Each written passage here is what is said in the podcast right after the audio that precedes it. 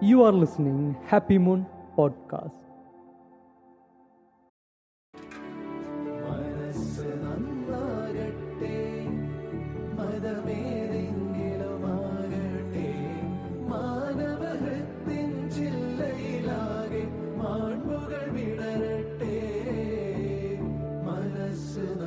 മനസ്സ് നന്നാവട്ടെ ഇത് കേൾക്കുമ്പോൾ നിങ്ങൾക്ക് തന്നെ മനസ്സിലായിട്ടുണ്ടാവുമല്ലോ ഇന്നത്തെ വിഷയം.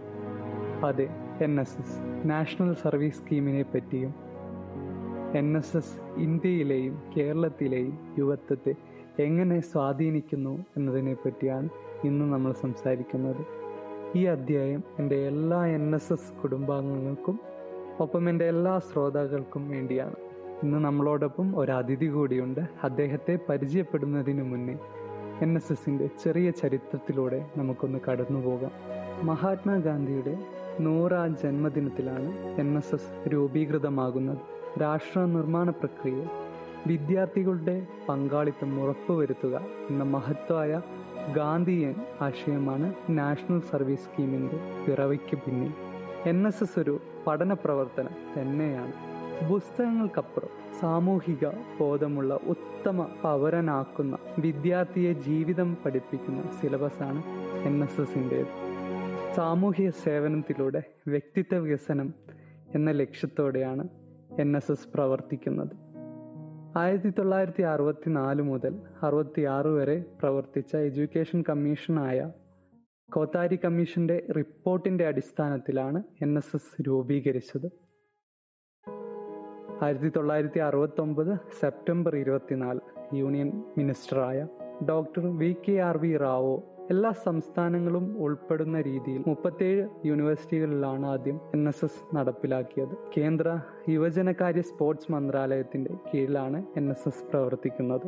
സ്വാമി വിവേകാനന്ദന്റെ പ്രബോധനങ്ങളിൽ നിന്നാണ് എൻ എസ് എസിന്റെ ആപ്തവാക്യമായ നോട്ട് മീ ബട്ട് യു കടം കൊണ്ടിട്ടുള്ളത് ഒറീസയിലെ കൊണാർക്കിലെ സൂര്യക്ഷേത്രത്തിന്റെ രഥചക്രത്തിലെ അടിസ്ഥാനമാക്കിയാണ് എൻ എസ് എസ് ലോഗോ രൂപം കൊണ്ടിട്ടുള്ളത്. ആ ലോഗോയിലെ ചുവന്ന നിറം യുവത്വത്തിന്റെ പ്രസരിപ്പിനെയും നീല നിറം പ്രപഞ്ചത്തെയും സൂചിപ്പിക്കുന്നു. ചക്രത്തിലെ എട്ട് അരകല്ലുകൾ സൂചിപ്പിക്കുന്നത് മൂന്ന് മണിക്കൂർ വീതമുള്ള എട്ട് യാമങ്ങളെയാണ്.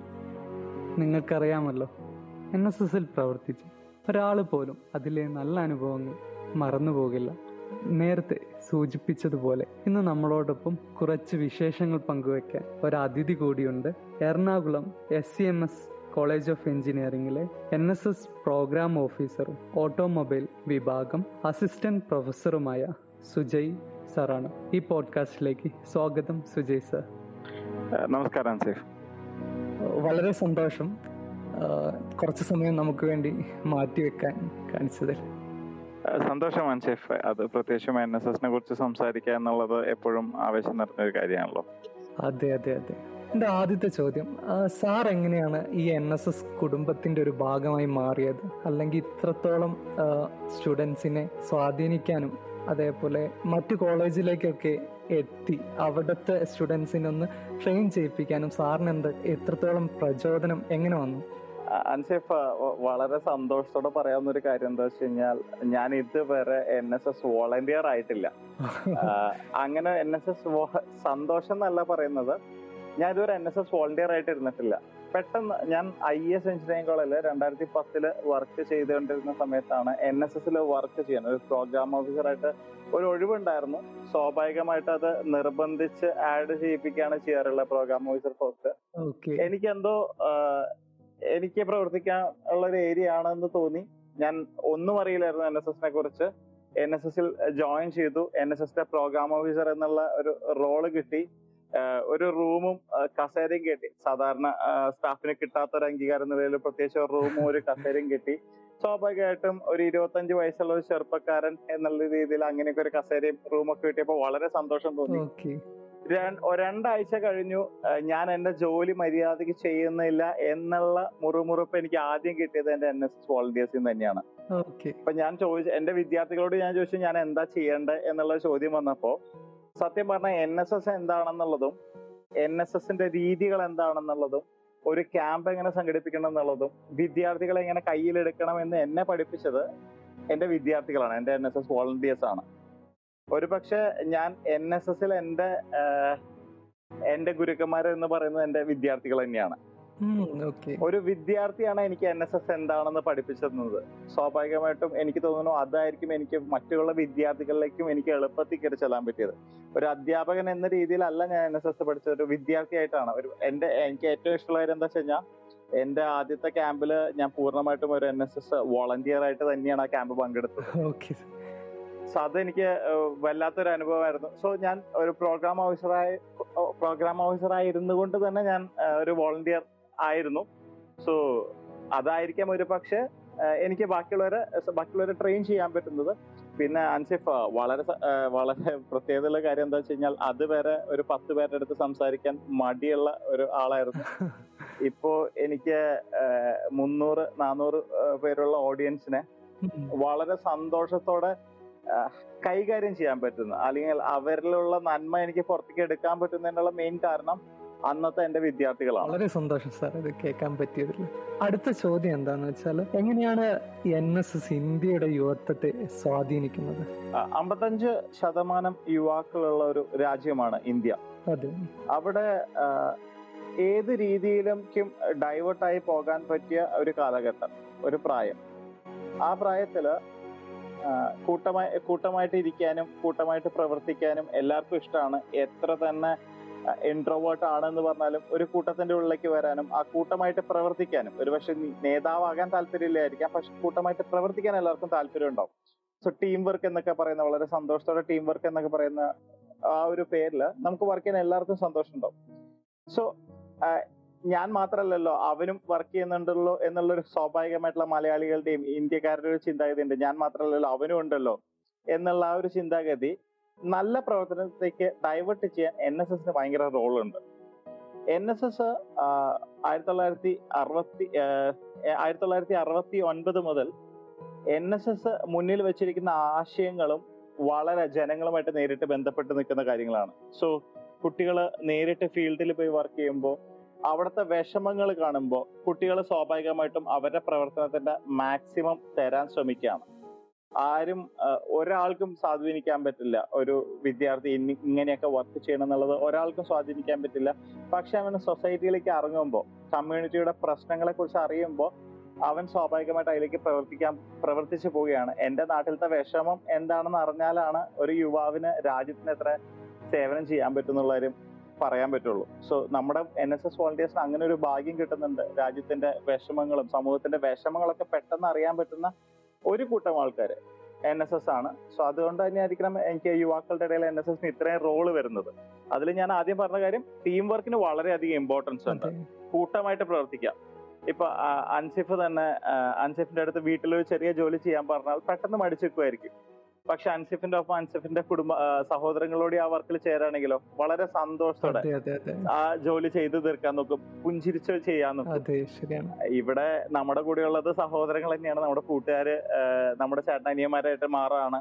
അവരും കൂടെ പ്രവർത്തിക്കുമ്പോൾ വളരെ സന്തോഷിച്ച് ഒരു പക്ഷെ വളരെ കഠിനമായ പണികൾ പോലും ചിരിച്ച് സന്തോഷിച്ച് പാട്ട് പാടി ചെയ്യുന്നതൊക്കെ കണ്ടിട്ടുണ്ട്. അത് എനിക്ക് തോന്നുന്നു ആ ടീം വർക്കിനുള്ള റോൾ ആയിരിക്കാം. പിന്നെ നമുക്ക് ഈ വിഷമങ്ങൾ അറിയുമ്പോൾ രണ്ടാമത്തെ കാര്യം വേറൊരാളുടെ വിഷമം അറിയുമ്പോൾ ആത്മാർത്ഥമായിട്ട് ഇടപെടാൻ ആ ഈ ഒരു പ്രായത്തിലുള്ള ആൾക്കാർക്ക് വളരെ എളുപ്പത്തിൽ പറ്റും. ഈ ഒരു പ്രാ ഈ ഒരു മനസ്സ് നീട്ടിക്കൊണ്ട് പോകുന്ന നീട്ടിക്കൊണ്ട് പോകണം എന്നാണ് എല്ലാവരോടും എനിക്കുള്ള അഭിപ്രായം. ശരിയാണ് ശരിയാണ്. സാറിന്റെ ഒരു ക്യാമ്പ് അറ്റൻഡ് ചെയ്ത സമയത്ത് എനിക്ക് പെട്ടെന്ന് ഒരു സ്ട്രൈക്ക് ചെയ്ത ഒരു വാക്കുണ്ട്. ഞങ്ങളുടെ seven days camp N S S സത്യദിന ക്യാമ്പിൽ സാറ് ഒരു സെഷൻ എടുക്കാൻ വന്നിരുന്നു. അപ്പോൾ ആ ആ സെഷനിൽ ഒരു സാറ് ഞങ്ങളോടൊരു ഒരു ക്വസ്റ്റ്യൻ ചോദിച്ചു. ഇന്ത്യയിലെ യുവത്വത്തിന്റെ പ്രശ്നം എന്താണെന്ന് ചോദിച്ചു. അതിനുള്ള ആൻസറും ആൻസർ സാറ് പറഞ്ഞത് യുവത്വം ചർച്ച ചെയ്യുന്നില്ല. അതിനെ കുറിച്ച് എനിക്കൊന്ന് പറഞ്ഞു തരാമോ ഒന്ന് വിശദീകരിക്കാവോ? ആഹ് ഒരു പക്ഷെ അൻസിഫ് അൻസിഫ് അൻസിഫിന്റെ ക്ലാസ്സിൽ ഇരിക്കുകയാണെന്ന് വിചാരിക്കുകയാണ്. എന്തൊക്കെ വിഷയങ്ങളെ കൂടെ അൻസിഫ് കൂട്ടുകാരായിട്ട് സംസാരിക്കും എന്തൊക്കെ വിഷയങ്ങളെ കുറിച്ച് സംസാരിക്കും? ഞങ്ങൾ ഞങ്ങൾ പൊതുവെ ഹോസ്റ്റലിൽ ഹോസ്റ്റലൊക്കെ നിൽക്കുകയാണെങ്കിൽ ഹോസ്റ്റലിലെ കഥകൾ പറയും. സിനിമ ചർച്ച വരും. സിനിമ ചർച്ച വരും. അങ്ങനെ എല്ലാ തരം കാര്യങ്ങളും. ഇപ്പോ ഒരു രാഷ്ട്രീയക്കാരൻ കൂടെ ഉണ്ടെങ്കിൽ രാഷ്ട്രീയത്തിലേക്ക് വരെ ചർച്ചകൾ അങ്ങനെ നീണ്ടുപോകും എപ്പോഴാണ് അൻസിഫ് നിങ്ങൾക്ക് ആ ചർച്ചയിൽ സന്തോഷം കണ്ടെത്താൻ പറ്റുക നിങ്ങളുടെ നിങ്ങളുടെ ചർച്ചയിൽ ഹോസ്റ്റൽ ചർച്ചയുടെ ഇടയിൽ തൊട്ടപ്പുറത്തുള്ള ഒരു വീട്ടിലത്തെ ഒരാളുടെ പ്രശ്നത്തിനെ കുറിച്ച് സംസാരിക്കുമ്പോൾ ആ പ്രശ്നം എന്താണെന്ന് അറിഞ്ഞ് അതിൽ നിങ്ങൾക്ക് ഇടപെടാൻ പറ്റി ആ അത് കഴിഞ്ഞിട്ട് വരുന്ന ചർച്ചയിൽ സന്തോഷം തോന്നാറുണ്ടോ? തീർച്ചയായും തീർച്ചയായും. അത് അതിനെപ്പറ്റി സംസാരിക്കുന്ന സമയത്ത് വളരെ സന്തോഷം തോന്നും. ഒരു- പക്ഷെ അത് ചർച്ച ചെയ്യാറില്ല നമ്മൾ. അല്ലെ അല്ലേ? അതെ അതെ അതെ. അത്തരം വിഷയങ്ങൾ ചർച്ച ചെയ്യണം എന്നുള്ളതാണ് എന്റെ അഭിപ്രായം. ഒരു പക്ഷെ ഇതൊന്നും നമ്മൾ ഒരാൾക്ക് മാറ്റി വെക്കേണ്ട കാര്യമല്ല. ഇതെന്റെ കൗൺസിലർ ചെയ്യേണ്ട ജോലിയാണ്. ഇതെന്റെ എം എൽ എ ചെയ്യേണ്ട ജോലിയാണ്. അത് ഇന്ന രാഷ്ട്രീയ പ്രസ്ഥാനത്തിലുള്ള വിദ്യാർത്ഥികൾ ചെയ്യേണ്ട ജോലിയാണ് എന്ന് പറഞ്ഞ് മാറി നിൽക്കേണ്ട കാര്യമല്ല. എന്റെ വിഷയം സിനിമയും സിനിമയുമായിട്ട് ബന്ധപ്പെട്ട ഏരിയയും അല്ലെങ്കിൽ എന്റെ വിഷയം യൂട്യൂബിൽ ഇറങ്ങ യൂട്യൂബിൽ ഇറങ്ങുന്ന പുതിയ വീഡിയോസ് അതായിരിക്കരുത്. അതും ചർച്ച ചെയ്യരുത് എന്നല്ല പറയുന്നത്. പക്ഷെ നമ്മുടെ നാട്ടിൽ കുറെ അധികം പ്രശ്നങ്ങളുള്ള നാടാണ്. കുറെ അധികം പ്രശ്നങ്ങളുണ്ട്. അത് ചെറുത് തൊട്ട് വലുത് വരെ വലിയ കുറെ കുറെ അധികം പ്രശ്നങ്ങൾ നടക്കുന്നുണ്ട് നമ്മുടെ നാട്ടിൽ. ഈ പ്രശ്നങ്ങൾ നമ്മൾ ചർച്ച ചെയ്യുന്നില്ല. ഈ ചർച്ച ചെയ്യുന്ന ഒരു കൂട്ടം ആളുകളുണ്ട്. അവരിൽ നിന്ന് എപ്പോഴും നമുക്ക് പോസിറ്റീവ് ഔട്ട്പുട്ട് വരുന്നുണ്ട് സോ ഞാൻ പറയുന്നത് പത്ത് ശതമാനമുള്ള ചർച്ച ചെയ്യുന്ന ആൾക്കാരും തീരെ പത്ത് ശതമാനം ചർച്ച ചെയ്യാത്ത വേറെ കൂട്ടരും. ബാക്കിയുള്ള എൺപത് ശതമാനം ആളുകളെയും നമുക്ക് ചർച്ച ചെയ്യുന്ന കൂട്ടത്തിലേക്ക് എത്തിക്കാൻ പറ്റുവാണെങ്കിൽ ഇത്രയും യുവാക്കളുള്ള ഈ ഒരു രാജ്യം തരുന്ന ഔട്ട്പുട്ട് വേറൊരു രീതിയിലായിരിക്കും. ശരിയാണ്. അതാണ് ഞാൻ അന്നത്തെ അങ്ങനെ ഒരു സ്റ്റേറ്റ്മെന്റ് പറഞ്ഞത്. യുവാക്കളുടെ ചർച്ച യുവാക്കൾ ചർച്ച ചെയ്യുന്നില്ല എന്ന് പറഞ്ഞതിന്റെ മെയിൻ റീസൺ അതാണ്. ഓക്കെ ശരിയാണ് ശരിയാണ്. സാറ് രണ്ടായിരത്തി പന്ത്രണ്ടിലാണ് എസ് സി എം എസിൽ ജോയിൻ ചെയ്യുന്നത് അല്ലേ? അതെ അതെ. ഓക്കെ അപ്പോ sir N S S programme ഓഫീസറായി ചാർജ് എടുക്കുന്നത് എത്ര വർഷം കഴിഞ്ഞിട്ടാണ്? ഞാൻ ടീച്ചിങ് പ്രൊഫഷൻ തുടങ്ങിയത് രണ്ടായിരത്തി പത്ത് മുതലാണ് രണ്ടായിരത്തി പത്തിൽ ഞാൻ ഒരു ജൂൺ മാസത്തിൽ ജോയിൻ ചെയ്തു. നവംബറിൽ N S S N S എസിന്റെ ഉത്തരവാദിത്തം കിട്ടി. എൻ എസ് എസിന്റെ ഉത്തരവാദിത്തം കിട്ടി. ഒരു മാസം ഒരു പ്രവർത്തനം ചെയ്തില്ല നേരത്തെ പറഞ്ഞ പോലെ. പക്ഷെ ആദ്യം കിട്ടിയ task N S S camp ആയിരുന്നു. നേരത്തെ പറഞ്ഞ പോലെ തന്നെ ഞാൻ അവിടെ എൻ എസ് എസ് വോളണ്ടിയർ ആയിട്ട് തന്നെ മാറി. പിന്നീട് രണ്ടായിരത്തി പന്ത്രണ്ടിൽ S C M S C join ചെയ്തപ്പോ ഞാനായിരുന്നില്ല പ്രോഗ്രാം ഓഫീസർ അവിടെ ഒരു യൂണിറ്റ് മാത്രമേ ഉണ്ടായിരുന്നുള്ളൂ. എന്റെ കൂടെയുള്ള രാകേഷ് സാറായിരുന്നു അവിടെ പ്രോഗ്രാം ഓഫീസർ ആയിരുന്നത്. പക്ഷെ എൻ എസ് എസിന്റെ ഒരു ആവേശം കിട്ടിയ ഒരാൾക്ക് എൻ എസ് എസ് ഉള്ള ഒരു സ്ഥാപനത്തിൽ വന്നിട്ട് മാറി നിൽക്കാൻ പറ്റില്ലല്ലോ.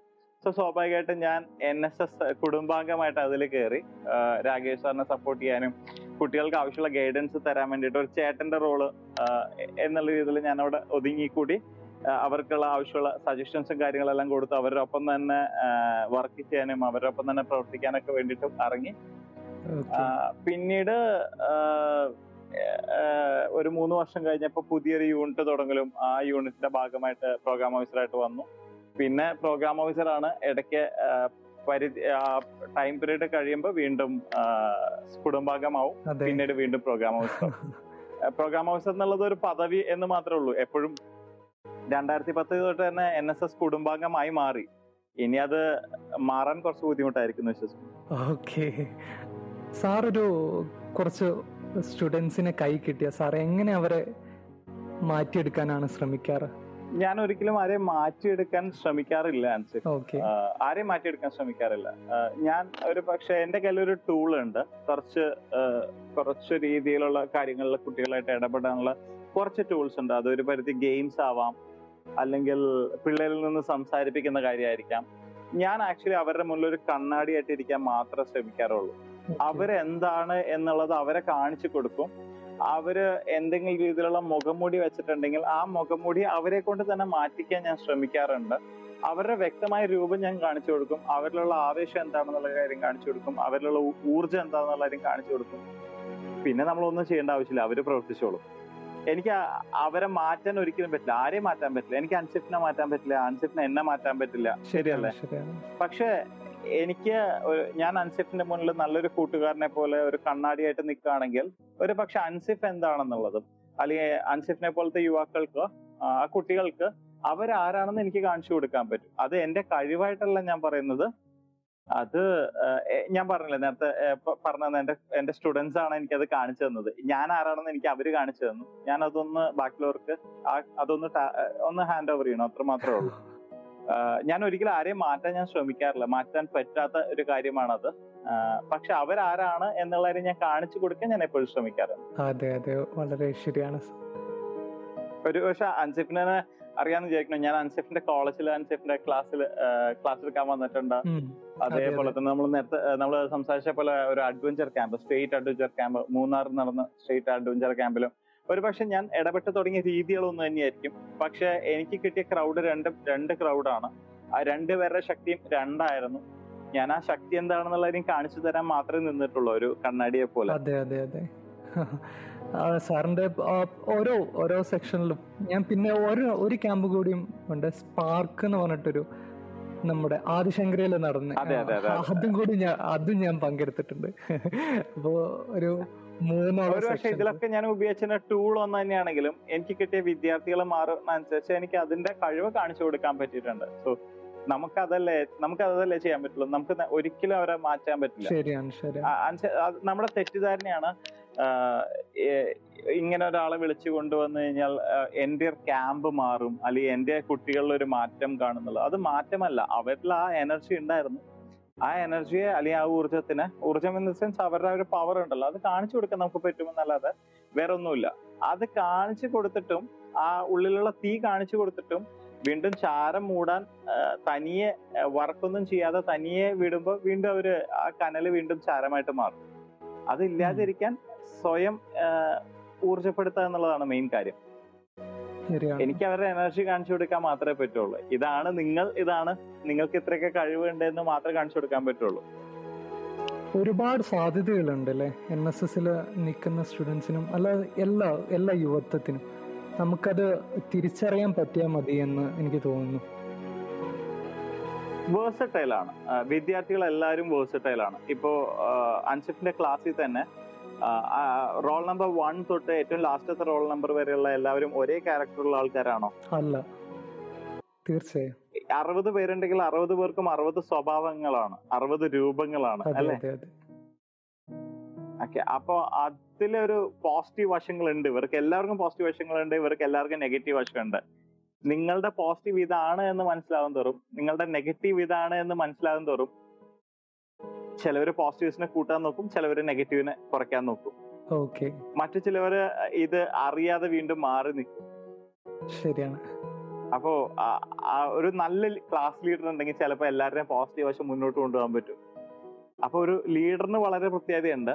സോ എനിക്ക് തോന്നുന്നു എൻ എസ് എസ് പോലത്തെ സംഭവങ്ങളിലും എൻ എസ് എസ് വോളണ്ടിയർ സെക്രട്ടറിയും എൻ എസ് എസ് പ്രോഗ്രാം ഓഫീസറിനും എല്ലാം തന്നെ ഈ റോളുണ്ട് സോ അവർ കുറച്ചും കൂടി ഊർജം അങ്ങോട്ട് കൊടുക്കുന്ന ആൾ ആളുകളാണെങ്കിൽ ഞാൻ ഊർജം എന്നുള്ള പറയുന്ന എനർജി എന്നുള്ള രീതി പറയണത് ആക്ച്വലി ഒരു പക്ഷെ വാക്കുകളാവാം പ്രവർത്തനങ്ങളാവാം. അത് അത് കൊടുക്കും തോറും ഒരു പക്ഷെ ഈ പോസിറ്റീവ് നമുക്ക് കൂട്ടിക്കൊണ്ട് വരാനും പറ്റും. ഈ വർക്കുകൾ കൊടുക്കാതെ ആവുമ്പോ ആക്ടിവിറ്റീസ് ഇല്ലാതെ ആവുമ്പോഴാണ് വീണ്ടും നെഗറ്റീവ് കൂടി വരുന്നത്. ഇപ്പൊ ഒന്ന് ശ്രദ്ധിച്ചു കഴിഞ്ഞാൽ ഒട്ടുമിക്ക കോളേജുകളിലും എനിക്ക് എപ്പോഴും ഒരു കോട്ട് ചെയ്യണമെന്ന് തോന്നിയേക്കുന്ന ഒരു കാര്യമാണ് കുട്ടികളെല്ലാരും കുട്ടികളെല്ലാവരും വഴിമാറി സഞ്ചരിക്കുന്നുണ്ട്. അതായത് കാലത്ത് ഒമ്പത് മണി വരെ ഒമ്പത് മണി മുതൽ നാല് മണി വരെ ഞാനൊരു ക്യാമ്പസിൽ വന്നിരിക്കുന്നത് എന്തിനാണ് എന്ന് അറിയാതെ ട്രാവൽ ചെയ്യുന്നുണ്ട് കുറെ കുട്ടികൾ. ഓക്കെ. ഞാൻ ക്ലാസ് കേൾക്കാൻ വേണ്ടിയിട്ട് മാത്രമാണ് വരുന്നത് എന്ന് ചിന്തിക്കുന്ന ഒരാളും. ഈ ക്ലാസ് ഒന്നും കേട്ടില്ലെങ്കിലും എക്സാമിന് ഞാൻ എങ്ങനെയും പഠിച്ച് പാസ് ആയിക്കോളാം എന്ന് പറയുന്ന വേറൊരു കൂട്ടരാണ് ഓക്കെ. എക്സാം പാസ്സാവലല്ല ഉദ്ദേശം അത് വേറെ കാര്യം. അത് എന്ന് നിങ്ങൾ വിദ്യാർത്ഥികൾ മനസ്സിലാവുമ്പോൾ ഈ നാല് വർഷം എനിക്ക് മോഡിഫൈ ചെയ്യാനുള്ള ഒരു പീരീഡ് ആണ് കിട്ടിയിരിക്കുന്നത്. അല്ലെങ്കിൽ എന്റെ ക്യാമ്പസ് ജീവിതം എന്നിലുള്ള ഒരു വ്യക്തിയെ അതിന്റെ പേഴ്സണാലിറ്റി മാക്സിമത്തിലേക്ക് ഡെവലപ്പ് ചെയ്യാൻ കിട്ടിയ ഒരു അവസരമാണ്. അതൊരു പക്ഷേ ഒരു ടെക്നിക്കൽ ക്ലാസ് കേട്ട് ആ ടെക്നിക്കൽ ക്ലാസ്സിന്റെ എക്സാം പാസ്സാവൽ മാത്രമല്ല ഉദ്ദേശം. അത് നമ്മുടെ ജീവിതത്തിന്റെ ഭാഗമാണ്. അതായേ പറ്റൂ എന്നുള്ളത് മറ്റൊരു പക്ഷേ. പക്ഷെ ഒരു ക്ലാസ് കേട്ട് ആ ക്ലാസ്സിൽ നിന്നുള്ള പ്രൊഡക്റ്റ് എക്സാമിന് പ്രൊഡ്യൂസ് ചെയ്യുക മാത്രമല്ല ഈ ഒരു പീരീഡിൽ അവരുടെ പേഴ്സണാലിറ്റി ഡെവലപ്പ് ചെയ്യാനുള്ള ഒരു പീരീഡാണ് അതുകൊണ്ടാണ് ഇതിനെ സർവകലാശാല എന്നൊക്കെ പറയുന്നത്. യൂണിവേഴ്സിറ്റി എന്നാ പറയുന്നത്. അവിടെ ടെക്നോ ടെക്നിക്കൽ നോളജ് മാത്രം തരുന്നതോ അല്ലെങ്കിൽ ഒരു ആർട്സ് സംബന്ധമായിട്ടുള്ള കാര്യം തരുന്നത് മാത്രമല്ല. അതുകൊണ്ട് തന്നെയായിരിക്കണം എനിക്ക് തോന്നുന്നു എഞ്ചിനീയറിംഗ് ക്യാമ്പസുകളിലും പോലെയുള്ള എഞ്ചിനീയറിംഗ് പോലത്തെ ക്യാമ്പസുകളിലെല്ലാം തന്നെ എനിക്ക് തോന്നുന്നു അവിടെ ഒരു ആർട്സ് ഫെസ്റ്റ് ഉണ്ടാവും. എന്തിനാ അത് എഞ്ചിനീയറിംഗ് പഠിക്കാൻ വന്ന കുട്ടികൾക്ക് ആർട്സ് ഫെസ്റ്റ് അപ്പൊ ഈ ഒരു പീരീഡ് ആക്ച്വലി നമ്മളിലുള്ള കഴിവുകൾ പുറത്തേക്ക് കൊണ്ടുവരാനുള്ള സമയമാണ്. സോ വേഴ്സറ്റൈൽ ആണ് നമ്മളെല്ലാവരും. നല്ലൊരു ഇപ്പൊ നമ്മൾ ഈ കൊറോണ പീരീഡിൽ തന്നെ കണ്ടിട്ടുണ്ടോ? നേഴ്സ് പി പി കിറ്റ് ഒക്കെ ഇട്ടിട്ട് ഡാൻസ് കളിക്കുന്നത്. അതെ അതെ അതെ. അല്ലേ? ശരിയാണ്. സോ നമ്മളെല്ലാരും വേഴ്സറ്റൈൽ ആണ് പല രീതിയിൽ നമ്മൾ വേഴ്സറ്റൈൽ ആണ് ആ വേഴ്സറ്റാലിറ്റി നമ്മൾ തിരിച്ചറിയണം എന്ന് മാത്രമേ ഉള്ളൂ.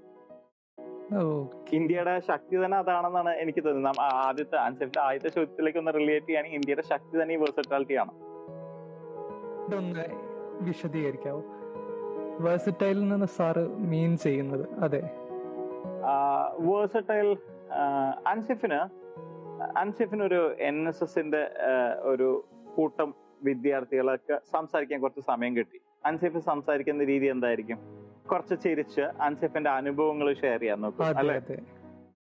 അൻസിഫിന് ഒരു ഒരു അനാഥാലയത്തിൽ കുറച്ച് കുട്ടികളായിട്ട് സംസാരിക്കാനുള്ള അവസരം കിട്ടി. അവിടെ അൻസ് അൻസിഫ് എന്ത് സംസാരിക്കും? അവരിൽ നിന്നുള്ള കേൾക്കാൻ ശ്രമിക്കും.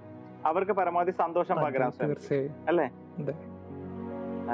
ആൻസിഫ് അൻസിഫ് ഒരു ആദിവാസി കോളനിയിൽ പോവാണ്. ആൻസിഫ് ഏത് രീതിയിൽ പെരുമാറും? വ്യത്യാസം വ്യത്യാസമാണല്ലോ അല്ലെ? ഓരോ സ്ഥലങ്ങളിലും വ്യത്യാസമാണല്ലോ അല്ലെ? ശരിയാണ്. ഓക്കെ ഇപ്പൊ ഞാനും അൻസിഫും സംസാരിക്കുന്ന പോലെ ആയിരിക്കില്ല ഒരു പക്ഷെ നമ്മളൊരു ടീ ഷോപ്പിൽ ഇരുന്ന് സംസാരിക്കുന്നത്. ശരിയാണ്. അതുപോലെ ആയിരിക്കില്ല ഒരു പക്ഷെ ഒരു എൻ എസ് എസ് ക്യാമ്പിൽ ചെല്ലുമ്പോൾ നമ്മൾ സംസാരിക്കുന്നത്.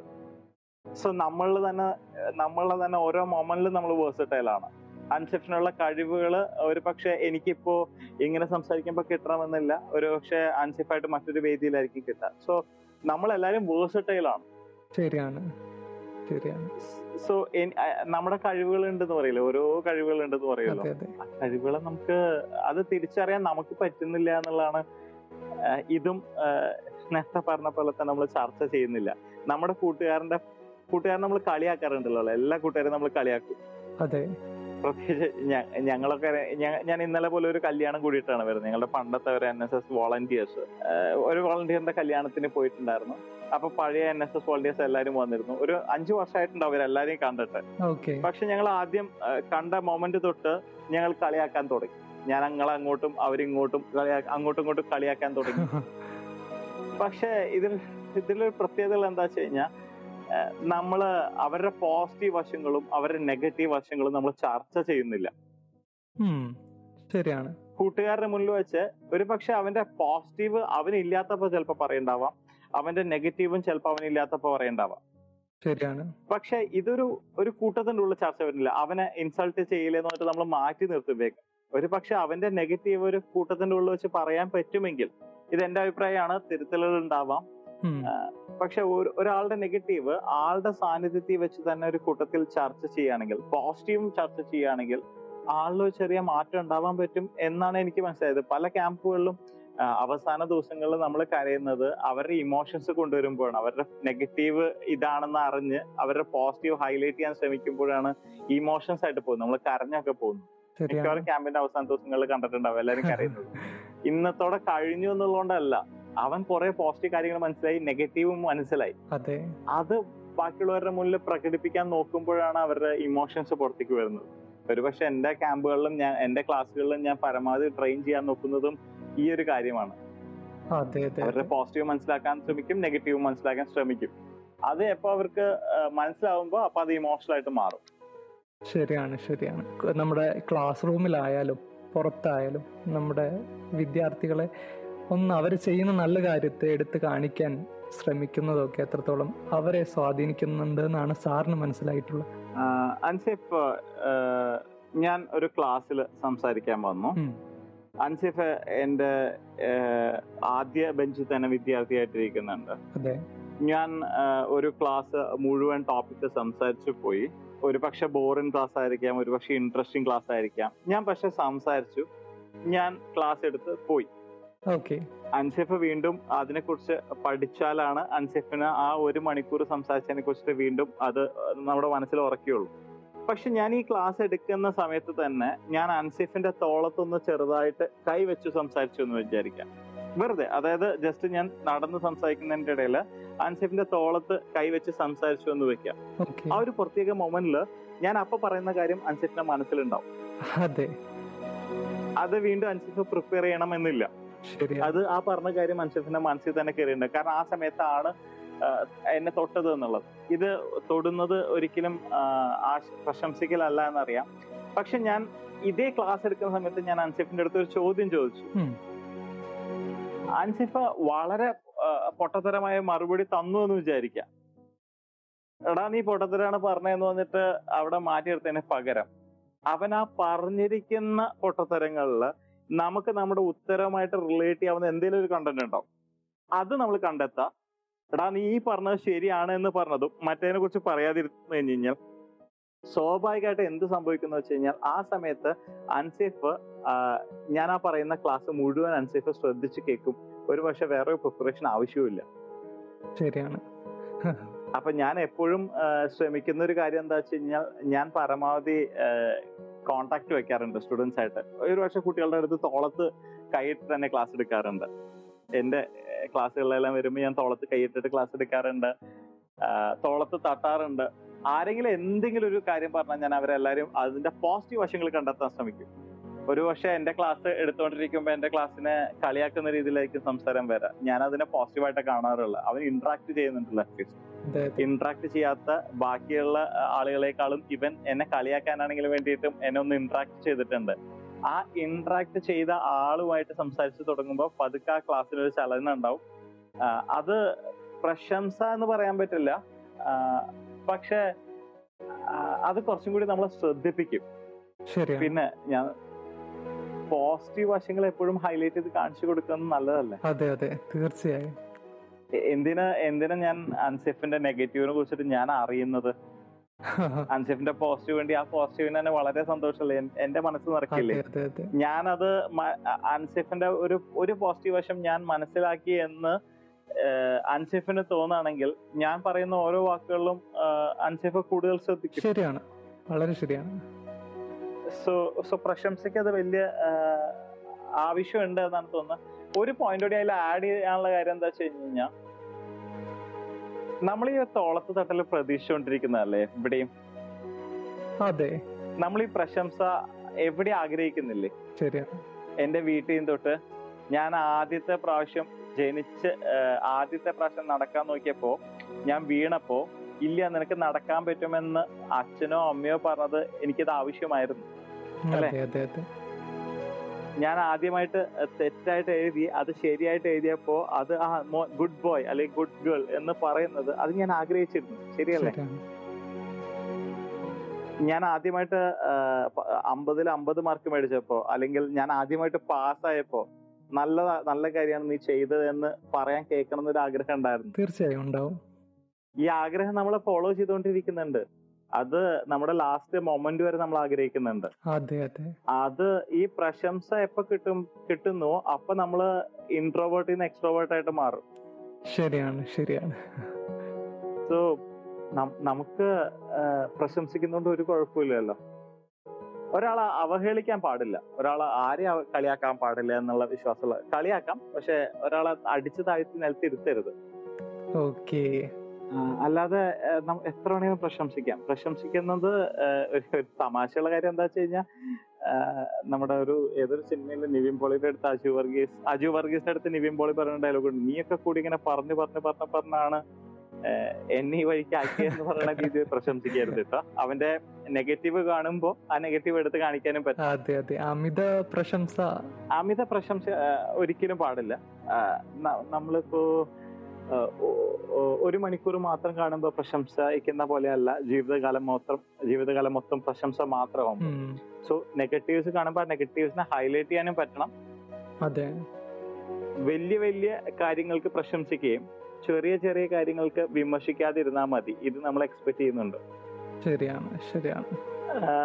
നമ്മൾ ഒരു ചെറിയ കാര്യം ഈ അടുത്ത് നടന്ന ഒരു സംഭവമാണ് ഒരു വയസ്സായ ഒരാൾക്ക് ബസ്സിലേക്ക് കൈ പിടിച്ച ഒരു ഒരു ഒരു എന്താണ് പറയാ ഒരു തുണിക്കടയിൽ ജോലി ചെയ്യുന്ന ചേച്ചി കൈ പിടിച്ച് ബസ്സിൽ കയറ്റുന്ന ഒരു മൊമെന്റ് ഇത് ആരോ എവിടെയോ റെക്കോർഡ് ചെയ്തു. ഫേസ്ബുക്കിൽ വന്നു. പ്രശംസ ഭയങ്കരമായിട്ട് പ്രശംസകൾ വന്നു. ഇതേപോലെ എത്രയോ പേര് ചെയ്യുന്നുണ്ട്. അതെ. ഇല്ലേ? അതെ അതെ. അത് കണ്ട് നമ്മുടെ ഫ്രണ്ടിൽ ഒരാൾ അങ്ങനെ ചെയ്യുമ്പോ അതിന് നമ്മൾ നമുക്ക് ചിലപ്പോൾ ചെയ്യാൻ പറ്റാത്തതുകൊണ്ടായിരിക്കും ആൾ ചെയ്തിട്ടുണ്ടാവും ആളൊന്ന് പ്രശംസിച്ചൂടെ? നമ്മുടെ ഒരു ടാപ്പ് തുറന്നിരിക്കുകയാണ് ഞാൻ വണ്ടിയിൽ ഓടിക്കൊണ്ടിരുന്നപ്പോ എനിക്ക് ആ ടാപ്പ് അടയ്ക്കാൻ പറ്റിയില്ല. മനസ്സുകൊണ്ട് അടയ്ക്കണമെന്ന് വിചാരിച്ചിട്ടുണ്ടാവാം അടയ്ക്കാൻ പറ്റിയില്ല. അവിടെ അടയ്ക്കുന്ന ആരെങ്കിലും ഒരാളെ കാണുകയോ അല്ലെങ്കിൽ ഞാൻ ചെയ്യാൻ പോകുന്നതിന് മുമ്പ് അവിടെ ഒരാൾ ചെയ്തു പോവാണെങ്കിൽ ആളെ പ്രശംസിക്കുന്നതുകൊണ്ട് എന്താ തെറ്റുള്ളത് സ്വാഭാവികമായിട്ട് നമ്മുടെ പ്രശംസ. നമ്മൾ ആളെ റോൾ മോഡൽ ആക്കാം. കുറച്ച് നേരത്തേക്കെങ്കിലും ആ പ്രവർത്തിക്കെങ്കിലും റോൾ മോഡൽ ആക്കാം. ഒരുപക്ഷെ എനിക്ക് ഇതൊക്കെ തോന്നിയത് കുട്ടികൾ എന്നെ പഠിപ്പിച്ചുകൊണ്ടായിരിക്കും കേട്ടോ കുട്ടികൾ എൻ എസ് എസിനെ കുറിച്ച് എന്നെ പഠിപ്പിച്ചുകൊണ്ടാവാം അവരെന്റെ നല്ല കാര്യങ്ങൾ എനിക്ക് കുറെ പറഞ്ഞു തന്നിട്ടുണ്ട് എന്റെ അടുത്ത് ആദ്യമായിട്ട് എന്നെ കുറിച്ച് ഏറ്റവും കൂടുതൽ നല്ല കാര്യങ്ങൾ പറഞ്ഞത് എന്റെ ആദ്യത്തെ എൻ എസ് എസ് വോളണ്ടിയേഴ്സ് ആണ്. എന്നെ ഏറ്റവും കൂടുതൽ വിമർശിച്ചിരിക്കുന്നത് അവർ തന്നെയാണ് ഇപ്പോഴും വിമർശിച്ചുകൊണ്ടിരിക്കുന്ന അവരാണ്. പക്ഷെ ആ വിമർശനം കേൾക്കാൻ ഞാൻ എപ്പോഴും ബാധ്യസ്ഥനാണ്. കാരണം എന്താണെന്ന് അറിയോ കാരണം എന്റെ പോസിറ്റീവ് ഏറ്റവും കൂടുതൽ എനിക്ക് പറഞ്ഞു തന്നിരിക്കുന്ന അവരാണ്. അവർക്ക് ഞാനൊരു ചെറിയ രീതിയിൽ തെറ്റായി സംസാരിച്ചാലോ തെറ്റായി ചെയ്തു കഴിഞ്ഞാൽ അവർക്ക് വിമർശിക്കാനുള്ള ഫുൾ അധികാരമുണ്ട്. അതെ അതെ. നമ്മുടെ എൻ എസ് എസ് സപ്തദിന ക്യാമ്പ് പിന്നെ അതുപോലെ തന്നെ അനുബന്ധിച്ച് നടക്കുന്ന പല ക്യാമ്പുകളും അത് എത്രത്തോളം നമ്മുടെ യുവാക്കളെ സ്വാധീനിക്കുന്നുണ്ട്? എന്റെ വാക്കല്ല ഞാൻ പറയുന്നത്. എൻ എസ് എസിന് വേറെ ഒരു അർത്ഥം കൂടിയുണ്ട്. എൻ എസ് എസിന്റെ പേര് നാഷണൽ സർവീസ് സ്കീം ആണെങ്കിൽ അതിനെ നമുക്ക് ഇങ്ങനെ വിളിക്കാം. നന്മയുടെ സ്നേഹത്തോടെ സേവനം. എന്റെ വാക്കല്ല മുമ്പ് കേട്ടിരിക്കുന്ന വാക്കാണ്. നന്മയുടെ സ്നേഹത്തോടെ സേവനം. ഇത് ഇത് ചെയ്യാൻ കിട്ടുന്ന ഒരു അവസരമാണ് ഒരു എൻ എസ് എസ് ക്യാമ്പോ അല്ലെങ്കിൽ അതിനോടനുബന്ധിച്ച് വരുന്ന മറ്റുള്ള ക്യാമ്പുകളൊക്കെ തന്നെ. അതെ അതെ. സോ അങ്ങനെ ഒരു ക്യാമ്പിലേക്ക് നമുക്ക് കിട്ടുമ്പോൾ അവസരം കിട്ടുമ്പോൾ നമ്മൾ ആക്ച്വലി നമുക്ക് ആർക്കും ഇരുപത്തിനാല് മണിക്കൂറും ഉറക്കൊളച്ച് വർക്ക് ചെയ്യാൻ അറിയില്ല. ഇരുപത്തിനാല് മണിക്കൂറിൽ ഏഴ് ദിവസവും ഇരുപത്തിനാല് മണിക്കൂറും ഉറക്കില്ലാതെ വർക്ക് ചെയ്യാൻ നമുക്ക് ആർക്കും പറ്റില്ല. ശരിയല്ലേ. പക്ഷെ നമ്മുടെ ക്യാമ്പുകളിലൊക്കെ നമ്മൾ എത്ര നേരം ഉറങ്ങുന്നുണ്ട്? എന്റെ വീട്ടിൽ ഉറങ്ങുന്ന അത്രയും നേരം ഞാൻ ഉറങ്ങുന്നുണ്ടോ? ഇല്ല ഒരിക്കലും സംഭവിക്കില്ല വീട്ടിലുള്ള സൗകര്യം പോലെ ഭക്ഷണം എനിക്ക് കിട്ടുന്നുണ്ടോ? വീട്ടിൽ കിടക്കുന്ന പോലെ നല്ല കിടക്കയിൽ എനിക്ക് കിടക്കാൻ പറ്റുന്നുണ്ടോ? ഒരിക്കലില്ല. എഴുന്നേറ്റ ഉടനെ എനിക്ക് ചായ കിട്ടുന്നുണ്ടോ? എന്നാലും ഊർജമല്ലേ അതെ അതെ. കാലത്തൊക്കെ വീട്ടിലാണെങ്കിൽ ഒരു ചായ കിട്ടിയില്ലെങ്കിൽ എന്ന് ആലോചിച്ചുകൊണ്ടിരിക്കുകയാണ് ക്യാമ്പിൽ ചായ കിട്ടാൻ എത്രയോ നേരവും. ചായനെ കുറിച്ച് നമ്മൾ ആലോചിക്കാറ് അല്ലേ? പക്ഷെ അല്ലെ പക്ഷേ ഞാൻ ഇവിടെ വന്നിരിക്കുന്നതിന്റെ ഉദ്ദേശം എന്താണ് എന്ന് മനസ്സിലാവുന്ന ആ മൊമെന്റ് തൊട്ട് ആദ്യത്തെ ദിവസമൊക്കെ വിഷമായിരിക്കും ഈ ഇത് ഞാൻ വീട്ടിലായിരുന്നെങ്കിൽ എനിക്ക് സുഖമായിട്ട് കിടന്ന് ഉറങ്ങിയാനെ. പത്ത് മണിക്കൊക്കെ ഞാൻ സുഖമായിട്ട് കിടന്ന് ഉറങ്ങിയാനെ. അല്ലെങ്കിൽ മൊബൈൽ നോക്കിക്കൊണ്ടിരുന്നേനെ എന്ന് വിചാരിക്കുന്ന കുട്ടികൾ എപ്പോഴാണ് എന്റെ റോൾ ക്യാമ്പിൽ എന്താണ് എന്റെ റോൾ എന്ന് മനസ്സിലാക്കുമ്പോൾ ഞാൻ എന്തിനിവിടെ വന്നു എന്ന് മനസ്സിലാക്കുന്നത് മിക്കവാറും അത് മൂന്നാമത്തെ ദിവസമോ നാലാമത്തെ ദിവസമോ എന്ന് നമ്മൾ പറയാറുള്ള ആ ദിവസം ക്യാമ്പിന്റെ മെയിൻ ഡേ ആ ഡേ തൊട്ട് കിട്ടി കുട്ടികളിൽ നിന്ന് കിട്ടുന്ന ഊർജം വേറെ ലെവലാണ് പിന്നെ പിന്നെ ഒരു പ്രോഗ്രാം ഓഫീസർ പറയണമെന്നില്ല ക്യാമ്പിലത്തെ ക്യാമ്പിൽ എന്തൊക്കെ ചെയ്ത് തീർക്കണം എന്നുള്ളത്. അതെ അതെ ഒരു പക്ഷെ നമ്മൾ ഉദ്ദേശിക്കാളും കൂടുതൽ വർക്ക് ആ ക്യാമ്പിൽ തീർക്കാൻ പറ്റും. എനിക്ക് മനസ്സിലായത് നമ്മുടെ പുനർജനി പോലത്തെ ഏറ്റവും അഭിമാനമുള്ള പ്രോജക്റ്റുകളെല്ലാം തന്നെ ഇത്രയും നല്ല റിസൾട്ട് വരാൻ കാരണം കുട്ടികൾ കുട്ടികളുടെ റോൾ മനസ്സിലാക്കിക്കൊണ്ടാണ്. ഞാൻ ഇത് ചെയ്യുന്നോ ഞാൻ ഇത് ചെയ്താൽ നാടിന് ഇങ്ങനെ ഒരു ഉപകാരം ഉണ്ടാവും എന്ന് മനസ്സിലാക്കുമ്പോൾ നമ്മൾ കൂട്ടമായിട്ട് ചെയ്തു കഴിഞ്ഞാൽ ഇതല്ല ഇതിനേക്കാളും കൂടുതൽ ചെയ്യാൻ പറ്റും എന്ന് കിട്ടുന്ന ആ ഒരു മൊമെന്റ് ഇല്ലേ? ശരിയാണ്. ആ ആ ഒരു മൊമെന്റ് കുട്ടികൾക്ക് മനസ്സിലാക്കുന്ന തൊട്ടാണ് ക്യാമ്പുകൾ മാറുന്നത്. നമുക്ക് മാക്സിമം ഔട്ട്പുട്ടുകൾ കിട്ടി തുടങ്ങുന്നത് തീർച്ചയായും. ഒരുപാട് സന്തോഷം. ലാസ്റ്റത്തെ ഒരു ക്വസ്റ്റ്യൻ ആണ്. ഒരു സിഗ്നേച്ചർ ക്വസ്റ്റ്യൻ പിന്നെ എൻഡിങ് ക്വസ്റ്റ്യൻ പോലെ. അത് എല്ലാ എല്ലാ ഗസ്റ്റിനോടും സെയിം ക്വസ്റ്റ്യൻ ചോദിക്കുന്ന ഒരു രീതിയാണ്. സാറിന്റെ ജീവിതത്തിൽ സംഭവിച്ച ഏറ്റവും സന്തോഷം നിറഞ്ഞ ഒരു നിമിഷം നമുക്ക് വേണ്ടി പങ്കുവെക്കാവോ? പേഴ്സണൽ ജീവിതത്തിൽ ഏറ്റവും സന്തോഷം തോന്നിയ മൊമെന്റ് എനിക്ക് കഴിഞ്ഞ ഫെബ്രുവരി ഇരുപത്തെട്ടാം തീയതി ആയിരുന്നു. ഓക്കെ അന്ന് ഞാൻ അച്ഛനായിട്ട് ജനിച്ചു. എനിക്ക് കൺഗ്രാചുലേഷൻ എന്റെ ആദ്യത്തെ മകൻ ജനിച്ചു. സ്വാഭാവികമായിട്ട് ഭയങ്കരമായിട്ട് സന്തോഷിച്ചതും ഭയങ്കരമായിട്ട് വിഷമിച്ച മൊമെന്റുകളായിരുന്നു. കാരണം കുറച്ച് കോംപ്ലിക്കേഷൻസ് ഉണ്ടായിരുന്നു. അതിന്റെ കുറച്ച് വിഷമങ്ങൾ ഉണ്ടായിരുന്നു പക്ഷെ ആലോചിക്കുമ്പോൾ അതാണ് എന്റെ പേഴ്സണൽ ജീവിതത്തിലെ ഏറ്റവും വലിയ സന്തോഷം തരുന്ന മൊമെന്റ്. പ്രൊഫഷണൽ ജീവിതത്തിൽ എപ്പോഴാണ് സന്തോഷം എന്ന് വെച്ച് കഴിഞ്ഞാൽ സന്തോഷം ഉണ്ടാകുന്ന കുറേ മൊമെന്റ് ഉണ്ട്. അത് എപ്പോൾ ഒരു സന്തോഷം തോന്നുന്ന മൊമെന്റ് എന്താ വെച്ച് കഴിഞ്ഞാൽ പഠിച്ചു കഴിഞ്ഞ് പോയി നമ്മൾ നമ്മൾ നമ്മൾ പേര് മറന്നുപോയ വിദ്യാർത്ഥികൾ ഉണ്ടാവുമല്ലോ അവർ നമ്മളുടെ അടുത്ത് പിന്നീട് വന്ന് നമ്മുടെ കാര്യങ്ങളെ കുറിച്ച് സംസാരിക്കുമ്പോൾ കിട്ടുന്ന സന്തോഷം അത് വേറൊരു രീതിയിലാണ്. അത് അധ്യാപകർക്ക് മാത്രം കിട്ടുന്ന ഒരു ഭാഗ്യം അധ്യാപകർക്ക് മാത്രം കിട്ടുന്ന ഒരു ഭാഗ്യമാണ്. അത് എവിടെ ഏത് രീതി ചിലപ്പോൾ അത് കോളേജിൽ തന്നെ ആവണമെന്നില്ല ചിലപ്പോൾ നമ്മൾ റോട്ടിൽ കൂടെ നടന്നു പോയിക്കൊണ്ടിരിക്കുകയായിരിക്കും. ആ സമയത്തായിരിക്കും നമ്മുടെ ഫ്രണ്ടിലേക്ക് നമ്മൾ പഠിപ്പിച്ചിരിക്കുന്ന ഒരു വിദ്യാർത്ഥി കടന്നു വരുന്നത്. ഞാൻ അത്ര എക്സ്പീരിയൻസ് ഉള്ള ടീച്ചറൊന്നും അല്ല കേട്ടോ. പക്ഷെ ഞാൻ ആദ്യ കാലങ്ങളിൽ പഠിച്ച പോയ കുട്ടികളൊക്കെ നമ്മൾ വഴിയിൽ വെച്ച് കാണുമ്പോഴോ അല്ലെങ്കിൽ എന്തെങ്കിലും രീതിയിലൊക്കെ സംസാരിക്കാൻ കാണുമ്പോൾ നമുക്ക് ഭയങ്കര സന്തോഷം തോന്നാറുണ്ട്. അത് സംസാരിക്കുമ്പോൾ അവരുടെ ജീവിതത്തിലത്തെ ഞാനുമായിട്ട് റിലേറ്റ് ചെയ്തതിന് ഒരു പോയിന്റ് പറഞ്ഞു കേൾക്കുമ്പോൾ അത് ഭയങ്കര സന്തോഷം തോന്നാറുണ്ട്. അതെ അതെ. ശരിയാണ് ശരിയാണ്. നേരത്തെ പറഞ്ഞ പോലെ തന്നെ ചർച്ചകൾ ധാരാളം ചെയ്യാം. ഏതൊരു പോയിന്റ് ആണെങ്കിലും അതിനെ വിമർശിക്കാം. അതിന്റെ പോസിറ്റീവ് കണ്ടെത്താൻ ശ്രമിക്കാം. നമ്മളിപ്പോ എലക്ഷൻ നടന്നുകൊണ്ടിരിക്കുകയാണല്ലോ. എലക്ഷന്റെ ഭയങ്കര പ്രശ്നങ്ങളും ഭയങ്കര ചർച്ചകളൊക്കെ നടന്നുകൊണ്ടിരിക്കുകയാണ്. പക്ഷെ ഇതിലൊരു പ്രത്യേകത കണ്ട ഒരു കാര്യമുണ്ട്. ഞാൻ വിശ്വസിക്കുന്ന പ്രസ്ഥാനം അതേതും ആയിക്കോട്ടെ ഞാൻ വിശ്വസിക്കുന്ന പ്രസ്ഥാനത്തിന്റെ നല്ലത് മാത്രം ഹൈലൈറ്റ് ചെയ്യുക നെഗറ്റീവ് അറിയാമെങ്കിലും നല്ലത് മാത്രം ഹൈലൈറ്റ് ചെയ്യുക എന്നാലേ എനിക്ക് എലക്ഷൻ ജയിക്കാൻ പറ്റുള്ളൂ. അതേപോലെ ആവരുത് നമ്മുടെ ജീവിതത്തിൽ. നമ്മൾ വിശ്വസിക്കുന്ന പ്രസ്ഥാനത്തിന്റെയോ അല്ലെങ്കിൽ നമ്മൾ വിശ്വസിക്കുന്ന ഒരാളുടെ നല്ലതും ചീത്തയും ഹൈലൈറ്റ് ചെയ്യണം. ആ ഹൈലൈറ്റ് ചെയ്യുന്നത് നല്ലതിന് വേണ്ടി ആയിരിക്കണം. ശരിയാണ്. എന്തൊരു കാര്യത്തിനും എന്റെ എതിരാളിയെ കുറിച്ച് നെഗറ്റീവ് മാത്രം പറയുക എന്നുള്ളത് ഈ ഒരു കാലഘട്ടത്തിൽ ഫീൽ ചെയ്യുന്നുണ്ട്. പക്ഷെ എതിരാളികളുടെയും നല്ലത് എപ്പോ കാണുന്നുവോ അത് എപ്പോ പറഞ്ഞു കൊടുക്കണോ അപ്പോഴേ ഒരു ഒരു ഒരു പോസിറ്റീവ് ആയിട്ടുള്ള ഒരു ജനത ഉണ്ടാവുള്ളൂ. നമ്മളിപ്പോ നോക്കുകയാണെങ്കിൽ നമ്മൾ ഹാപ്പി ഇൻഡെക്സിൽ ഹാപ്പിനെസ് ഇൻഡെക്സിൽ വളരെ താഴോട്ട് പോയിക്കൊണ്ടിരിക്കുന്ന രാജ്യമാണ്. അതെ അതെ. ഹാപ്പിനെസ് ഇൻഡെക്സിൽ വളരെ താഴോട്ടാണ് പോയിക്കൊണ്ടിരിക്കുന്നത്. ഒരു പക്ഷെ എന്താന്ന് വെച്ച് കഴിഞ്ഞാൽ എന്നെ പറ്റി വിമർശിക്കാനാണ് ബാക്കിയുള്ളവർക്ക് ഇഷ്ടം. ശരിയാണ്. എന്റെ നല്ലത് പറയാൻ ആർക്കും താല്പര്യമില്ല. കാരണം എന്താണ്? ഞാൻ ബാക്കിയുള്ളവരുടെ നന്മകൾ പറയുന്നില്ല. ആ മാറ്റം മുന്നിലിരിക്കുന്ന ആളിൽ വരട്ടെ എന്ന് വിചാരിക്കരുത്. എന്നിൽ ആ മാറ്റം വരുത്താൻ ശ്രമിക്കാം. ശരിയാണ്. ശരിയാണ്. എന്റെ മുന്നിലുള്ള ഒരാളെ നല്ലത് കാണുമ്പോൾ നല്ലത് പ്രശംസിക്കാനും നോക്കുക. വിമർശിക്കേണ്ട സമയങ്ങളിൽ വിമർശിക്കാനും ശ്രമിക്കുക. ഹാപ്പിനെസ് ഇൻഡെക്സിലൊക്കെ നമുക്ക് ഏറെ മുന്നോട്ട് പോകാൻ പറ്റും. കാരണം നമ്മൾ നമ്മുടെ കുറച്ച് ചരിത്രത്തിലേക്കൊക്കെ നോക്കുകയാണെങ്കിൽ സന്തോഷമായുള്ള കുറെ കാര്യങ്ങളെ കുറിച്ച് നമുക്ക് വായിക്കാൻ പറ്റിയിട്ടുണ്ടാവും അല്ലെ? ശരിയാണ്. നമ്മുടെ ഒരു മൂന്ന് ജനറേഷൻ പൂർവികരുടെ കാര്യങ്ങളൊക്കെ കുറിച്ച് ചോദിക്കുമ്പോൾ അവർക്ക് ഇന്നത്തെ ഫെസിലിറ്റീസ് ഒന്നും തന്നെ ഇല്ല. അവർക്ക് അവർക്ക് ഒരു എന്റർടൈൻമെന്റ് ഇല്ല. ഇപ്പൊ എന്തോ ഒരു എന്റർടൈൻമെന്റ് പക്ഷെ നമ്മൾ ഹാപ്പിനെസ് ഇൻഡെക്സ് ഭയങ്കര താഴോട്ടാ പോയിക്കൊണ്ടിരിക്കുന്നത്. ശരിയാണ്. അപ്പോ മനസ്സുകൊണ്ട് സന്തോഷിക്കുന്നില്ല എന്നുള്ള കാര്യമാണ് സത്യാവസ്ഥ. അത് മനസ്സുകൊണ്ട് സന്തോഷിക്കാൻ ശ്രമിക്കുക അത് ആ സന്തോഷം കണ്ടെത്താൻ ശ്രമിക്കുക സന്തോഷിക്കാൻ നമുക്കേ പറ്റുള്ളൂ. വേറെ ആൾക്കും വിചാരിച്ചാൽ പറ്റില്ല അല്ലെ? സോ നമ്മുടെ സന്തോഷം നമ്മൾ കണ്ടെത്താം. ബാക്കിയുള്ളവരുടെ നന്മകൾ കണ്ടെത്താൻ ശ്രമിക്കാം. സർ ഇത് ചോദിച്ചപ്പോൾ ഒരു ക്വസ്റ്റ്യനും കൂടി തോന്നിയതാ. കേരളത്തിലെ N S S N S S വാളണ്ടിയേഴ്സിന് സന്നദ്ധ പ്രവർത്തകർക്ക് എന്തെങ്കിലും എന്തെങ്കിലും സന്ദേശം കൊടുക്കാനുണ്ടോ? അൻസിഫിനോട് ഞാനൊരു ജോലി ചെയ്യാൻ പറഞ്ഞു കഴിഞ്ഞാൽ അൻസിഫ് അൻസിഫ് നൂറ് ശതമാനം വർക്ക് ചെയ്യും. അതെനിക്ക് ഇഷ്ടപ്പെട്ട എനിക്കും കൂടി അതെനിക്ക് ഇഷ്ടപ്പെട്ട. ഓക്കെ അൻസിഫിന് ഇഷ്ടപ്പെട്ട ജോലി ഞാൻ അൻസിഫിനെ ഏൽപ്പിക്കുകയാണ്. അൻസിഫ് നൂറ് ശതമാനം ജോലി ചെയ്യും. അതോ ഞാൻ അൻസിഫിന്റെ അടുത്ത് ജോലി ചെയ്യാൻ പറഞ്ഞല്ല. ആസ് എ ടീച്ചർ ചിലപ്പോൾ അൻസിഫിന്റെ അടുത്ത് ജോലി ചെയ്യാൻ പറഞ്ഞ അൻസിഫ് നൂറ് ശതമാനം എഫർട്ട് എനിക്ക് തരുമായിരിക്കും. പക്ഷെ അൻസിഫിന് ഇഷ്ടമുള്ള ജോലിയാണ് ഞാൻ തരുന്നെങ്കിൽ അൻസിഫ് നൂറ് ശതമാനം അല്ല അതിന് മുകളിൽ തരാൻ ശ്രമിക്കും. അപ്പോ നമ്മൾ ഇഷ്ടപ്പെട്ട ജോലികൾ കണ്ടെത്താം നമ്മൾ ഇഷ്ടപ്പെട്ട മേഖലകൾ കണ്ടെത്താം അതിൽ നിങ്ങൾ കൊടുക്കുന്ന നൂറ് ശതമാനമല്ല അതിനേക്കാളും എത്ര അധികം കൂടുതൽ കൊടുക്കാൻ പറ്റൂ. എന്നെ കൊണ്ട് ചെയ്യാൻ പറ്റിയത് ഞാൻ ചെയ്തു എന്ന് പറയുന്നില്ലേ? അതെ. പ്രളയം വന്നപ്പോ എന്നെ കൊണ്ട് ചെയ്യാൻ പറ്റിയ ജോലിയാണോ രക്ഷാപ്രവർത്തനമായിട്ട് നമ്മൾ ചെയ്തത്? അല്ല എന്നെ കൊണ്ട് എത്ര ചെയ്യാൻ പറ്റും? അതിനേക്കാളും മുകളിൽ ഒരു പക്ഷെ നമ്മൾ ഡ്രെയിൻ ആകുന്ന വരെ രക്ഷപ്പെടുത്തലായിട്ട് നമ്മൾ പോയിട്ടുണ്ടായിരുന്നു. ശരിയാണ്. നമ്മുടെ മുന്നിലെ ദുരന്തം തന്നെയാണ്. നമ്മൾ ഈ സന്തോഷമില്ലാതിരിക്കാന്ന് പറയുന്നത് നമ്മൾ ശരിക്കും പറഞ്ഞ പ്രളയം പോലത്തെ ദുരിതം തന്നെയാണ്. ആ സമയത്ത് നമ്മൾ നൂറ് ശതമാനം അല്ല വേണ്ടത്. നമ്മുടെ ഇഷ്ടപ്പെട്ട ജോലികളിൽ നമ്മൾ ഇരുന്നൂറ് ശതമാനത്തോളം എഫേർട്ട് ഏറ്റവും ഇരട്ടി എഫേർട്ട് കൊടുക്കാൻ ശ്രമിക്കുക സന്തോഷിക്കാൻ നോക്കുക.